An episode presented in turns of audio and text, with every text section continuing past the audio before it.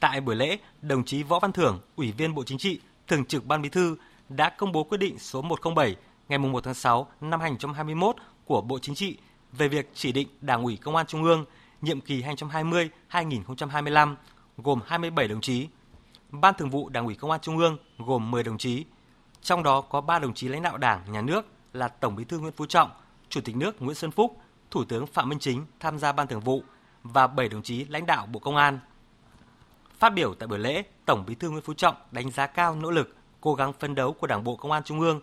trong lãnh đạo chỉ đạo toàn diện các mặt công tác công an nhiệm kỳ 2015-2020, nhất là công tác xây dựng Đảng,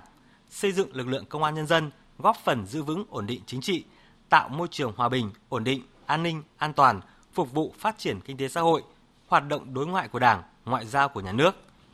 Nhấn mạnh, nhiệm kỳ 2020-2025 có nhiều thuận lợi nhưng cũng phải đối mặt với những khó khăn, thách thức lớn, tác động trực tiếp đến công tác bảo vệ an ninh quốc gia, bảo đảm trật tự an toàn xã hội và xây dựng lực lượng công an nhân dân.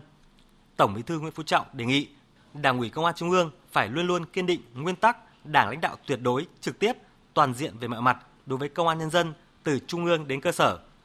Quán triệt sâu sắc và thực hiện nghiêm túc đường lối chủ trương của Đảng, trọng tâm là nghị quyết đại hội lần thứ 13, chủ động xây dựng các chương trình, kế hoạch, chủ trương, việc làm cụ thể để đưa nghị quyết vào cuộc sống.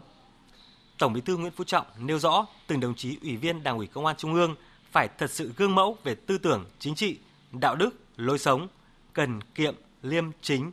trí công, vô tư, dám nghĩ, dám làm, dám chịu trách nhiệm. Đảng ủy Công an Trung ương tiếp tục gương mẫu đi đầu trong lãnh đạo, chỉ đạo công tác xây dựng chỉnh đốn Đảng, xây dựng Đảng bộ Công an Trung ương và các tổ chức Đảng trong Công an nhân dân thật sự trong sạch, vững mạnh,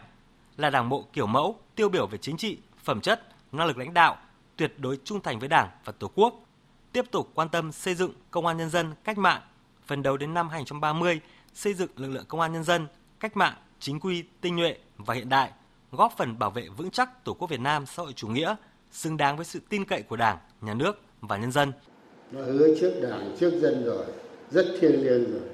vì nước quên thân, vì dân phục vụ rồi. Thực hiện sáu điều bác Hồ dạy rồi các đồng chí biết hết rồi, mà chúng ta cũng nói với nhau nhiều lần rồi, nhiều hội nghị tổng kết tôi đã nói rồi. Muốn như thế, thì sự lãnh đạo của công an, của đảng ủy công an trung ương, tất nhiên có sự lãnh đạo của trung ương nói chung, phải rất sát sao, sắc bén, kịp thời. Và muốn như thế, thì nội bộ chúng ta phải đoàn kết, thống nhất rất cao ý thức tổ chức kỷ luật rất chặt chẽ. Trước tình hình đại dịch COVID-19 vẫn còn nhiều diễn biến phức tạp, Tổng Bí thư Nguyễn Phú Trọng đề nghị Đảng ủy Công an Trung ương, Bộ Công an tiếp tục chỉ đạo lực lượng công an từ trung ương đến cơ sở, phối hợp chặt chẽ với các bộ, ban ngành địa phương trong phòng chống và đẩy lùi dịch COVID-19, kịp thời động viên cán bộ, chiến sĩ công an nhân dân, lực lượng tuyến đầu, vùng dịch đã không quản ngại khó khăn, gian khổ, sung kích làm nhiệm vụ phòng chống dịch. Cũng trong sáng nay, Đảng ủy Công an Trung ương đã họp phiên thứ nhất để bầu Ủy ban Kiểm tra Đảng ủy Công an Trung ương, chủ nhiệm Ủy ban Kiểm tra Đảng ủy Công an Trung ương và thảo luận thông qua chương trình hành động thực hiện nghị quyết đại hội đại biểu toàn quốc lần thứ 13 của Đảng và nghị quyết đại hội đại biểu Đảng bộ Công an Trung ương lần thứ 7, nhiệm kỳ 2020-2025. Chương trình công tác toàn khóa của Đảng ủy Công an Trung ương nhiệm kỳ 2020-2025 đánh giá tình hình công tác công an 6 tháng đầu năm nay, chỉ đạo định hướng công tác 6 tháng cuối năm và một số vấn đề quan trọng khác.